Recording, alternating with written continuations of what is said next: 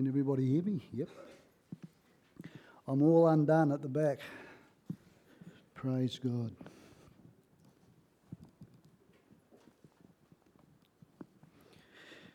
Um, just by way of explanation, we as a church have always been keen to follow the leading of the Holy Spirit. And, and that's what our, our aim has always been. But over the last couple of weeks, we have been so, I guess it is just, we are, we are being so focused by the Holy Spirit just to be so in tune with what He wants to do in our lives as a church. And over the last couple of weeks, you might have felt some a lot of silence at times comes into the church and nothing's happening. Don't think that's because we don't know what to do next. It's because we're, what we're doing is we're trying to really focus in on Holy Spirit. What do you want to say to the church? What do you want to do in the church? We don't want to be a church of routine. We don't, don't want to be even a church of structure, even though God loves structure. We just want to be so keen to follow the leading of the Holy Spirit.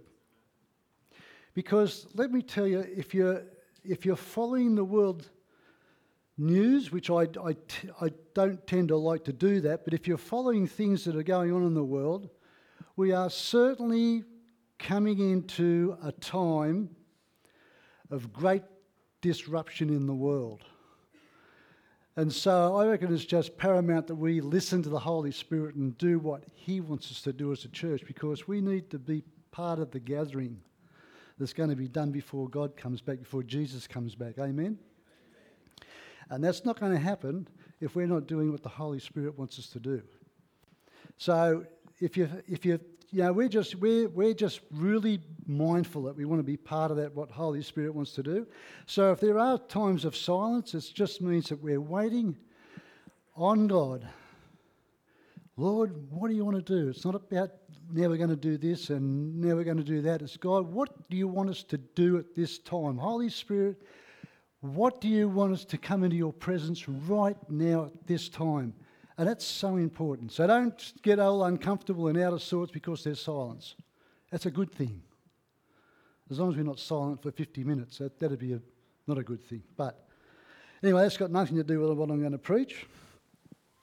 I just thought I'd use that as an explanation. So today I'm going to talk out of Proverbs 31. All the people said, Oh, And I'm going to, the heading of my uh, sermon is sacrificial love. So if you want to put that down as a heading. Now, this, this, this proverb 31, I'm going to preach today out of the NLT, which is the New Living Translation. I just think that it says it a lot better than what the King James Version does. And we're going to preach out of this, and this proverb is in actually is in two parts. It's in two parts, and so it's, it's the words of King Lemuel, is how it's pronounced, which is, a, is meaning devotion to God. That's who he was. And it's the sayings or an oracle that his mother taught him when he was a young king. Now, we don't know who this Lemuel was. There's a whole lot of different things, uh, different um, theses on who he should be. Some say he was the king of Massa, some say he was Hezekiah, some say he was Solomon. No one really knows who he was, but he was a young king. And so his mother said to him while he was a very young king, This is good advice for you to hang on to. And so we'll start here, and he, it says there in verse 1 the sayings of King Lemuel contain this message which his mother taught him. Now, listen to this. This is so intimate. The first sentence, the first verse is so intimate. It's a woman who just is so in love and so intimate with her son. And she says this, Oh, my son, oh, son of my womb, oh, son of my vows. I mean, she just loves this boy, this young man. She said, Oh, O son of my vows, you are the son of my, my loving marriage, the, my husband. You are the result of the intimacy of my husband. Oh, son of my vows, do not waste your strength on women, on those who ruin kings. It is not for kings, O Lemuel, to guzzle wine. Rulers should not crave alcohol, for if they drink, they may forget the law and not give justice to the oppressed. Alcohol is for the dying, and wine for those in bitter distress. Let them drink to forget their poverty and remember their troubles no more. Speak up for those who cannot speak for themselves. Ensure justice for those being crushed. Yes, speak up for the poor and helpless and see that they get justice. So the, we see the first verses 1 to 9 is talking about this is how you should be as a king to the people. But you know what? This is, should only not be that. This is how a pastor should be to his church. This is how a, a, leader of life group should be to their life group. This is how a husband should be to their wife. And broke those things, that first nine verses broken down as saying one, holiness. Your first thing should be holiness. You should have lead a life of holiness.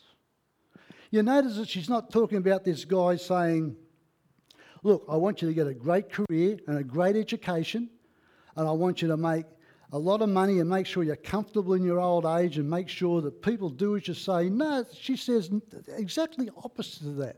Your first point is one, you should be holy. You should lead a life of holiness. Secondly, you should, verses 4 to 7, you should lead a life of sobriety. And that she's actually talking about having too much wine there. But sobriety means sober of, of spirit, sober of heart. We should not be um, overindulgent or thinking that we're someone that we're not. And the third comparison in verses 8 to 9 is about being a compassionate king. They're the three things that she thought was the most important thing to this young king holiness, sobriety, and compassion. If you live a life of those three things, you're going to be someone that can lead people, someone that can be so compassionate towards people, not overindulgent. And we've seen this in churches lately. And, the, and I've got written here these verses are filled with solemn warnings against vices to kings and to men who, is, who are also susceptible to this immorality, overindulgence, unrighteous rule, and indifference to those in need. Now, that is a lot of churches, mega churches today. We don't want to be like that. This woman says, you know what? If you rule, if your life group, if you're a husband who rules with holiness, sobriety, and compassion, you will do well. You will do well. And people will follow you. People will follow your lead. People will see that there's God in you. And that's what we want. She never mentioned good education or any of that, but these are the things that we need to follow. So that's our first nine verses. So she does this in two things. And then she says, now this is an important thing. You need to find a wife of noble character. You need to be a king of holiness, sobriety, sobriety and compassion. But in order for you to be able to do this, you need someone that's going to walk with you. And you need to have a virtuous woman to walk with you. And this is what I want to talk about today. Now, I've never done, believe it or not, a Mother's Day message. This is the first one I've ever done because when I was a young preacher, I never thought it was my place to get up and start telling women, mothers, how they should live their lives. I thought, I got no idea how they should live their lives. So I used to get the elder women in the church to get up and preach the messages. And they were good because mothers know what mothers need. So this is my, if you like, my first message today as a Mother's Day message. So I have to tread carefully. You know, I'm not going to get in trouble by all you women. I'm like, to this day, I'm still scared of women. They, they bother me. So I'm treading carefully and I'm not being, I'm not trying to point the finger at anybody. I'm not trying to say this is how you live. I'm just re- simply referring to what the Bible says. So don't shoot the messenger. Now, I was doing some research, and this was a pastor's opening message back in 1991 to his church. Now, he's got a big church, and I'm going to read this and see if it relates today. This was, remember, this was 35 years ago. And this is how he opened a Mother's Day message. He said, Today, when you see a woman in advertising, you see a woman with a briefcase sailing down a crowded street late for work, or you see a woman in tights doing aerobics, or a woman in skimpy bathing suit, half exposed, with little interest in her virtue. And of course, our society today has turned the tables on honouring women, and that's the kind of women our society honours. The women of this particular era, the modern woman, sort of looks like this. She works, she builds her career, she demands equal pay, she refuses to submit to her husband, demanding equality with him in everything. She has an affair or two and a divorce or two. Remember, this is a pastor of a big church. This is his opening words to his congregation on Mother's Day, 35 years ago. She exercises her dependence, she relies on her own resources, doesn't want her husband or children to threaten her personal goals, and often has her own bank account. She hires a maid or a cleaning service, eats out at least 50% of the time with her family or without them, provides assorted boxes of cold cereal and some leftover coffee as a standard breakfast for her family. Quick frozen meals are the usual dinner fare and expects her husband to do his share of the housework. She is tanned, conferred, she's aerobicized into a bodybuilding shopping machine, living up to the fashion trends. Makes sure she can compete in attending getting contests, puts the kids into daycare centre, makes sure every one of them has a TV, radio, or boombox. Well, of course, these days it's a laptop, it's not a boombox anymore in, in their rooms so they can be entertained and not bother her. And while they're exposed to brainwashing of a moral, materialistic society, she cultivates her own interests. She is usually opinionated, demands to be heard from, and eager to fulfill all her personal ambitions, and the world unfortunately applauds her. She can't stay happy and she usually can't stay married. And the kids get into drugs and she doesn't put them on drugs herself. She is a far cry from the excellent woman described in Proverbs 31. There is no difference from that 35 years ago. Women are still that today. And you know what? Women are in three categories these days. There are the raging feminists and there are the ones in the middle who really don't know, they're just trying to live out an existence and do the right thing. And then down here is the Christian woman who is trying to live by the very best she can live by God's standards. And if you watch any sort of TV or you watch the socials, this top group here, this feminist group, are just demanding that these women, these Christian women, change their lives because there's something wrong with them. There was a professor, she's 85 years old now, but her, her name was uh, Professor Vivian Gornick. And she was professor of Illinois University. And she once said, to, she's still writing essays today, but she's written several books and she's done a lot of essays. She said one time to her students, Remember one thing a housewife is an illegitimate profession. That's what she was teaching her pupils. A housewife is an illegitimate profession. That was back in the 70s. And so today I'm trying to balance that out. See, I believe today that the Christian woman is the most maligned, marginalised woman on earth today, the Christian woman. Pastor was saying last week that he believes that the kids today are under so much pressure, and he's right.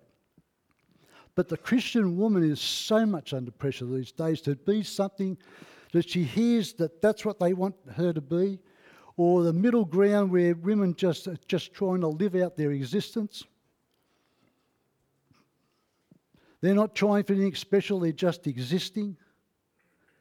But you know what? God wants the Christian woman, God wants the Christian mother to excel. Not because they're a can do woman. No, that's not. No, you hear women preaching at these conferences. Yeah, you're a can do woman. You're a can do woman because God has made you that way. Not because that's what you've got to become. God has made you that way, and what we need to do as women, or not me, what you need to do as women is to walk into that. Walk into what God has already made you. 1 Samuel 6 7 says this For the Lord does not see as man sees, for a man looks at the outward appearances, but the Lord looks at the heart. Now, what we're about to see uh, through these next few verses is of the ideal woman. It's a, it's a woman that, that the mother was saying to the king, Look, this is an ideal woman. It's probably not even possible to get there but it's the ideal woman. It's not a real woman, it's the ideal woman. It's the virtuous woman. That's why he said they're hard to find.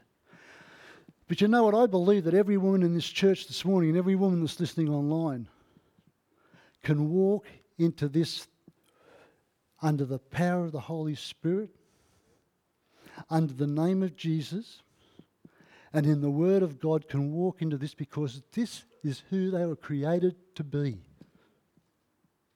This is who you were created to be. And we as men really need to understand that women, you know what, mothers are the glue to the family. Mothers are the glue to any family. Without mothers, the family, you know what, they suffer. You say, well, you know, they're just words. No, they're not words over 53 years of marriage to three different wives, and I'm not going into that story. You don't need to know that. I haven't been divorced either, so I don't think that. But I have recognised the fact that women are the glue to any family. You know what, with all the welfare and all that sort of stuff these days, a, woman, a man can sort of get by, but a woman is the glue to the family. She's the one that knows how to nurture. She's the one that knows how to, to edu- She's the one that knows what the children are thinking before the children, uh, children are doing it. Because that is the way that God has made her. That's their DNA. And trying to be something else is never going to fit. You're going to be pushing against you're going to be pushing against the waters all the time because that's not the way you were built. These feminists have barking up the wrong tree. They're thinking they're going to achieve this and they're going to achieve that and they're going to achieve something else. They're achieving absolutely nothing. You see them on TV, they are the unhappiest people in the world. And then there's the ones that are in the middle. They've got no idea. They're just trying to get by. But the Christian woman is a special woman. And you don't have to achieve anything because that's who you are. You just need to walk in it. Amen? So let's get through this. And it's not something that you're going to be able to perform, it's not something that you're going to be able to do on life group nights or when you're with your friends or, or, or on Sunday, because you know what? God is looking at your heart. He's not looking at the outward appearance, He's looking at your heart. In ministry, God looks at our heart. If you're a life group leader, God looks at your heart. If you're a husband, God looks at your heart. He's not interested in all the prefab, He's interested in what's going on in your heart. Are you really surrendered to this thing?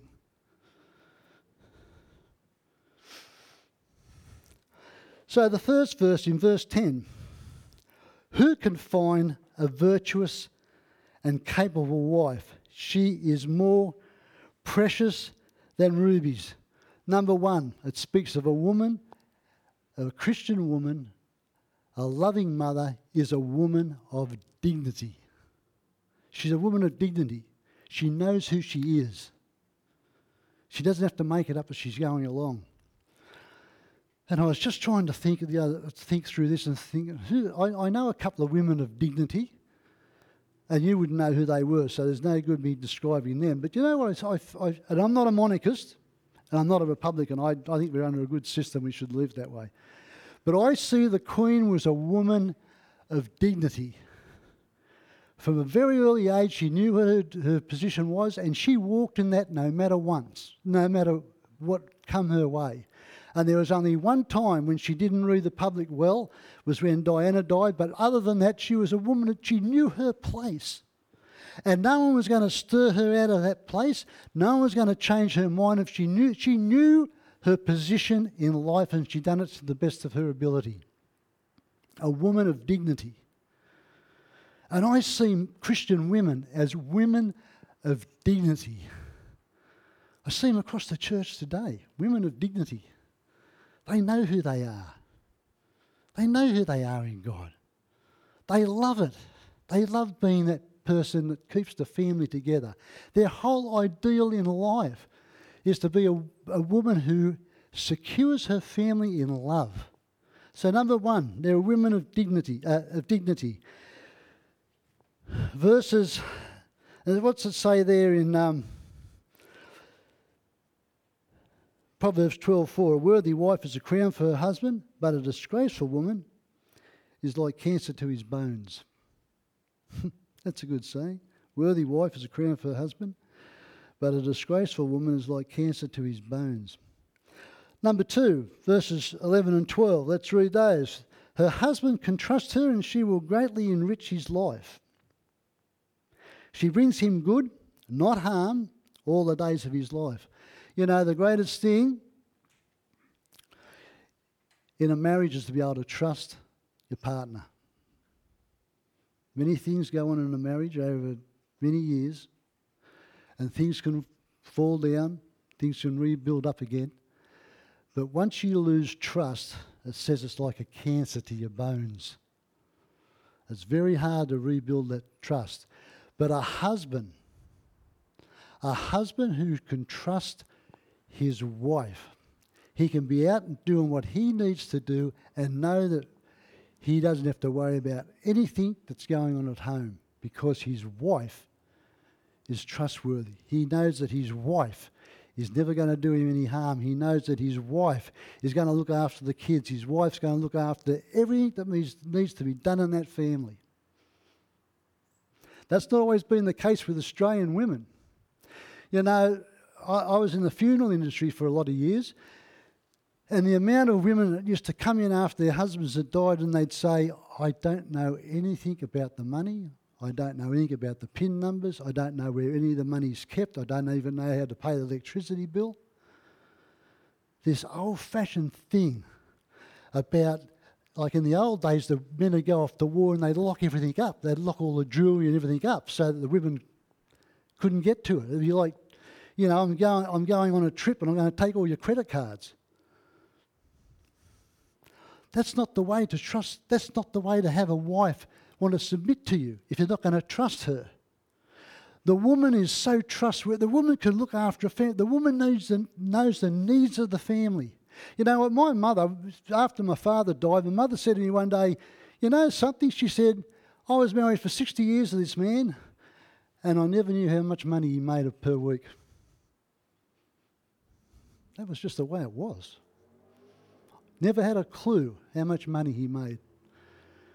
And we never knew how much money he's made. So it's different today because everything's electronically put into your bank. But in those days, you were paid in a pay packet by cash. And he just used to just hand over to mum and she had to make up for the rest. So it says there, she brings him no harm all the days of her life. And then number three, it says, she is a woman of great diligence verses 13 to 19. She finds wool and flax and busily spins it. She is like a merchant ship bringing her food from afar. She gets up before dawn to prepare breakfast for her household and plan the day's work for her servant girls. She goes in to inspect a field and she buys it, and with her earnings, she plants a vineyard. She is energetic and strong and hard worker. She makes sure her dealings are profitable. Her lamp burns late into the night. Now, she's all about making money. She's all about providing for her family. Her family is the most important thing in her life under God. Now, she's not out there to build a career. She's not out there worrying about where the glass ceiling is. She's not worried about what I look like in front of other women. She's not worried about what the socials say. She's not worried about what the TV people say. She, her purpose in life is to secure a secure place for her family. And she will do what is ever necessary to do that. One of my fondest memories is when I was a young kid, I used to go up every holidays up to Mendora, it's outside Dubbo. And we used to go up there like the, I think it was the early holidays, the middle holidays, and the Christmas holidays. And some of my fondest memories was of a morning dark, because I've always been an early riser. I'd wake up and I could hear Nana rustling in the kitchen. This was while it was still dark. And what she was doing, she was stoking the oven with wood. And, and, and so when we finally all got out of bed, you'd go out to the table. In those days, breakfast, man, it was breakfast. So you'd go out and you'd have slices of hot bread that thick. And you'd have chops and you'd have tomato and eggs and cereal. And that's how they sent their men off to work. She was up before dawn, making sure that her family was well fed before they went out for the day. Now, she didn't see that as being a slave, she seen that as being part of her sacrifice of love to make sure her family was in a good place, to make sure her family were right for the day, so they could do what they were supposed to do. She was a woman that made sure that everything she done was profitable. And it says there in, in verse 24, the way she done it, the extra, I mean, people today say, well, you know, I've got to go out to work to be able to provide money for the extra mortgage rates, the interest rates that are coming in. That's fine. That's, that's good. Do that. But it's not about making you yourself a career. It's not about you being something special to your friends. Simply, you are securing the benefit to your family. That's a good, that's a, that's a Proverbs 31 woman. And that's when you're going to feel your happiest. That's when you're going to feel most fulfilled. She is a woman of great diligence. We said that. She is a generous woman. Verse 20. She extends a helping hand to the poor and opens her, arm, her arms to the needy. She is always on the lookout for someone who is worse off than herself and someone who wants to, to help people out, has compassion on someone, and someone that will walk with them when they're in need, someone that gives someone a, a, a helping hand or, or a shoulder to cry on. She's a generous person. Verse 25, she is courageous. She is clothed with strength and dignity, and she laughs without fear of the future. She knows her place in God. She just knows who she is in God. Ladies, today, just know who you are in God. You don't have to work for this. Once you gave your life to Jesus, you become a daughter of the Most High God. You don't have to slave for this. This is going to be something that's so very natural to you. Why? Because you're nurturing and looking after your family.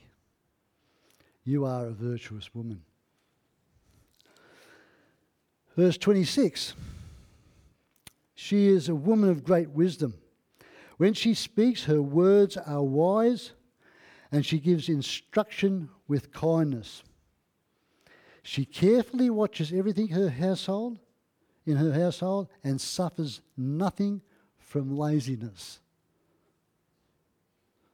Now, we're not talking about being browbeaten here. We're not talking about someone lording it over you. She does this because she loves her family. She does this because, as it says there in the very first verse, Oh, and she's talking to us, oh, the son of, oh, my son, the son of my womb, the son of my vows. She does this because she loves her family so much. That's why she does it. It's a sacrifice, sacrificial love. Not because she has to, not because someone's forcing her, not because someone is ruling it over her but simply because this is in a Christian woman's DNA. She loves her family. She'll do anything for her family. Number seven, she is a woman of great devotion. First to God, and then to her family. Verse 28 to 31. Her children stand, listen to this, this is this is so wonderful. Her children stand and bless her. Her husband praises her.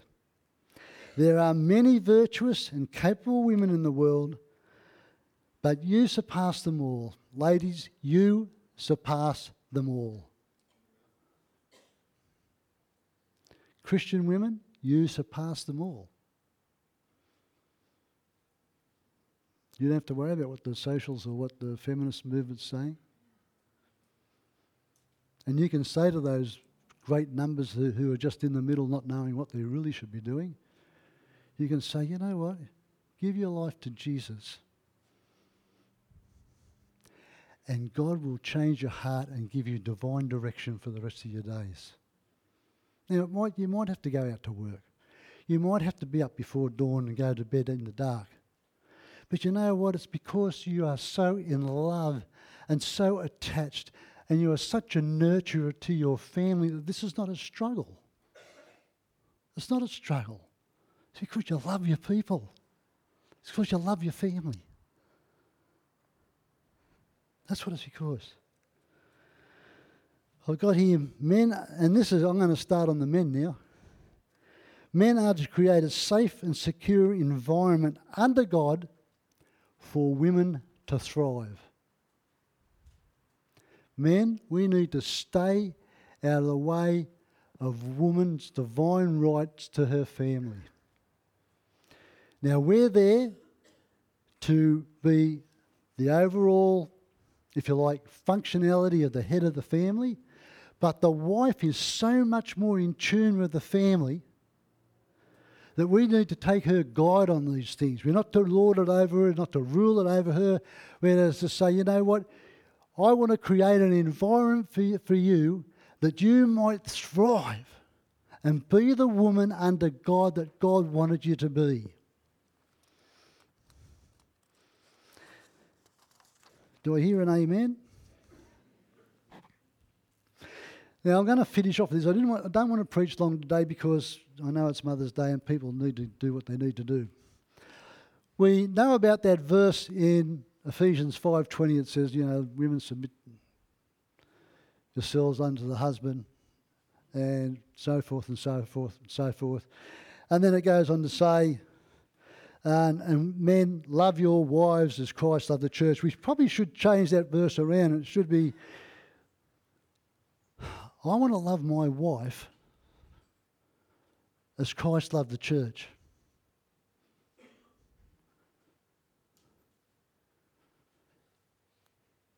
Christ gave his life for the church.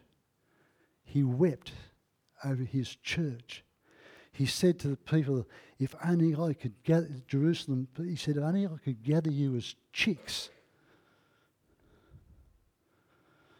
and just show you how much I want to love you. You know, the church is the only thing that Jesus ever built. Didn't build anything else, but he built his church. Do we love our wives as Christ loved the church and gave himself for her? We do that, then the verses reverse. Then the women will submit to their husbands.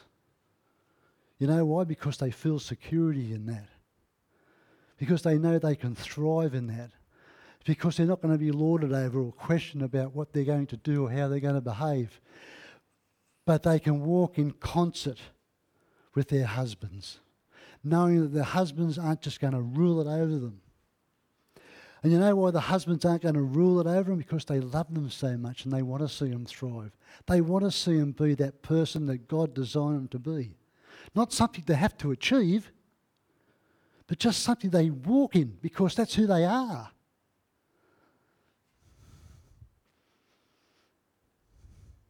Sometimes I just think it'd be so good. Well, no, I don't really. It's so good to be a woman, I couldn't stand it really.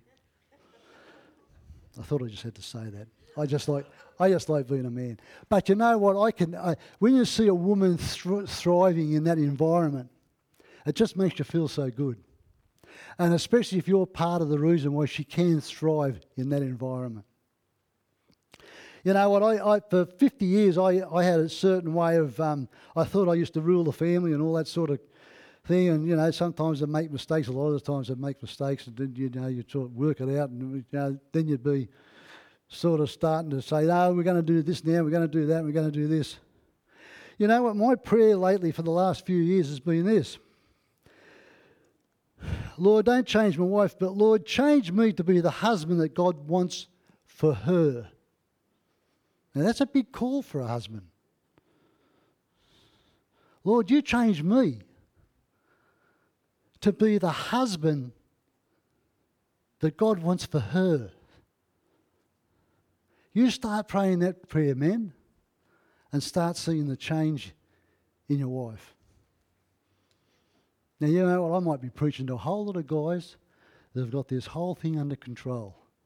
And their women, women just think they're marvellous and they put them up on heroes. But uh, you know what? For me, I know that to get the very best out of my wife, I need to be the person that God wants me to be for her. And that is to be, as a function, to be the head of the family.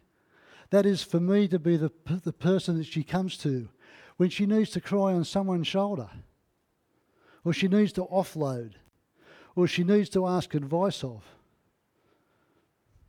And for the, the things that go on outside the home, and men at work, that they are rulers of their own kingdom out there. They can do what they need to do out there to be good providers. But this Proverbs woman this Proverbs 31 woman is, a, is, the, is what the Lord is showing this young king that if you have a wife like this, that what she already is, not what she has to work hard for, but that what she already just needs, she just has to walk in it. You're going to have such a great helpmate that you are going to be able to do whatever the Lord wants you to do. Do you know that's a fact? That's why women were created out of a man's side, not to be trampled on or not to be ruled over, but to walk alongside.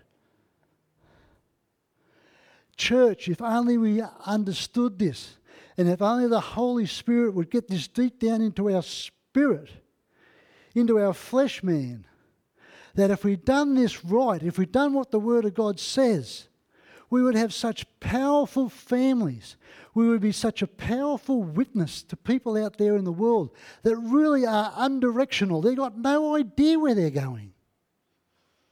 They've got this thing, they're stabbing at this thing, they think they know it all. They've got no idea.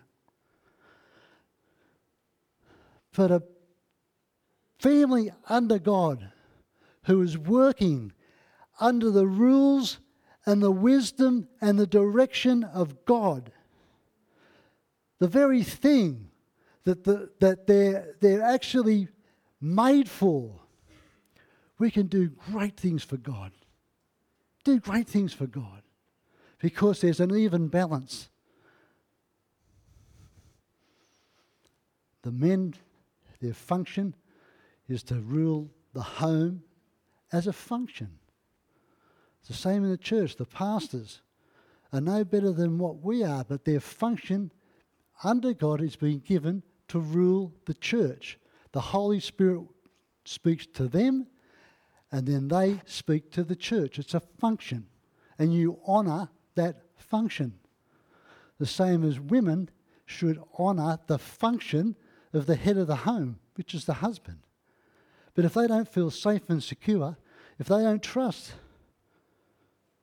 if they think that everything they say is going to be scrutinised and told, no, that's not right, I want it done this way, you know what? You're not going to get the best out of your women. You're not going to get the best out of them. You're not going to get the best out of their children because they will take the lead from their mother. And then that perpetuates to their family. It's such an important thing. And I want everybody to know today this is not about pulling women down, it's about building women, it's about telling women who they are. They're so great in the sight of God. Men, let us get on board. Let them have their way. Let them be creative. Let their creative juices flow. Let them be resourceful. Let them be the nurturers. Let them be the, the ones that just know by wisdom. You know, there's a, there's a funny thing that wisdom is personified in the Bible as being a female. That's their mistake. Because you know why? Females are a lot smarter than what we are. I'm not being degrading to men, it's a fact. They're switched on. We're hunters and gatherers. Get out there, do what we need to do, kill the sh- sheep, bring it home, hang it up, chop up the chops, get into bed, be intimate, get back out, go back out and hunt the sheep. We're good at that. But we need the women at home that we can just say, you know what, I can go out and do that because I know that the woman, my wife, can take care of everything else. Let's be brave men. Let's start off with this sacrificial love. What's John 3.16 say, say, 16 say? For God so loved the world that he gave his only begotten Son. Sacrificial love. Sacrificial love. And what the woman does, what her DNA is, is sacrificial love. And when she walks in that, she is the Proverbs 31 woman. Not because she's got a strain at it, not because she's got a hope that that's what's going to happen, but she's walking in what she was designed for, and that will be a fulfillment to her life. Musos, could you come up? And Ross is going to close. I'm not going to have an altar call today, and you know why? Because these are things that you should just ponder on and think about. And I'm just telling you what the Bible says. And I'm just telling you, I'm just preaching these things because you know what?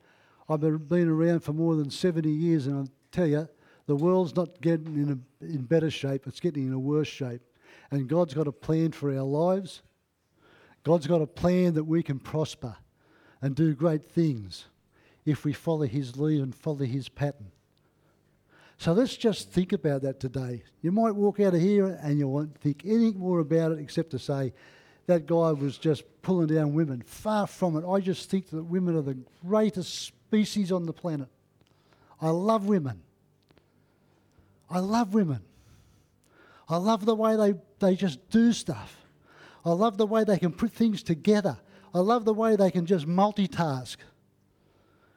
Mate, give me more than two things to do and I'm shot duck. Can't do it. But women are just, that's who they are. Walk in that, women. Don't be pulled down by it. Don't say that's not me. Don't say I don't want to do that because it's not the way women are today. Try it and see that the Lord is good. Father, we just thank you today, Father. I just pray that, Lord, you will just translate this word by your Holy Spirit into people's lives. I pray, Father, that, Lord, they will see that I'm not trying to denigrate or pull down women, that, Lord, that I am trying to encourage them to be who God created them to be. That they will walk this planet, this time of life in fulfillment, dear God not wondering about who they are or what should they should be doing, but they walk it in fulfillment, knowing that God has destined them to be women, children, daughters of the Most High God. So, Father, I just give you this time of this word, Lord, and I pray that, Lord, you would just minister to people's hearts through it. I ask it in the name of Jesus, and everybody said, Amen. Amen. Thanks, uh, Kevin, for that. That was uh, really good. I um, one thing I really noticed there, and um, I've really been blessed by, is something God's shown me as a husband, is to be praying, how can I love my wife? What can I do? And I pray that every day. That you know, how can I? And, and actively looking for that, and and that's where it comes from. It's from Him. It's His love throwing through us. So.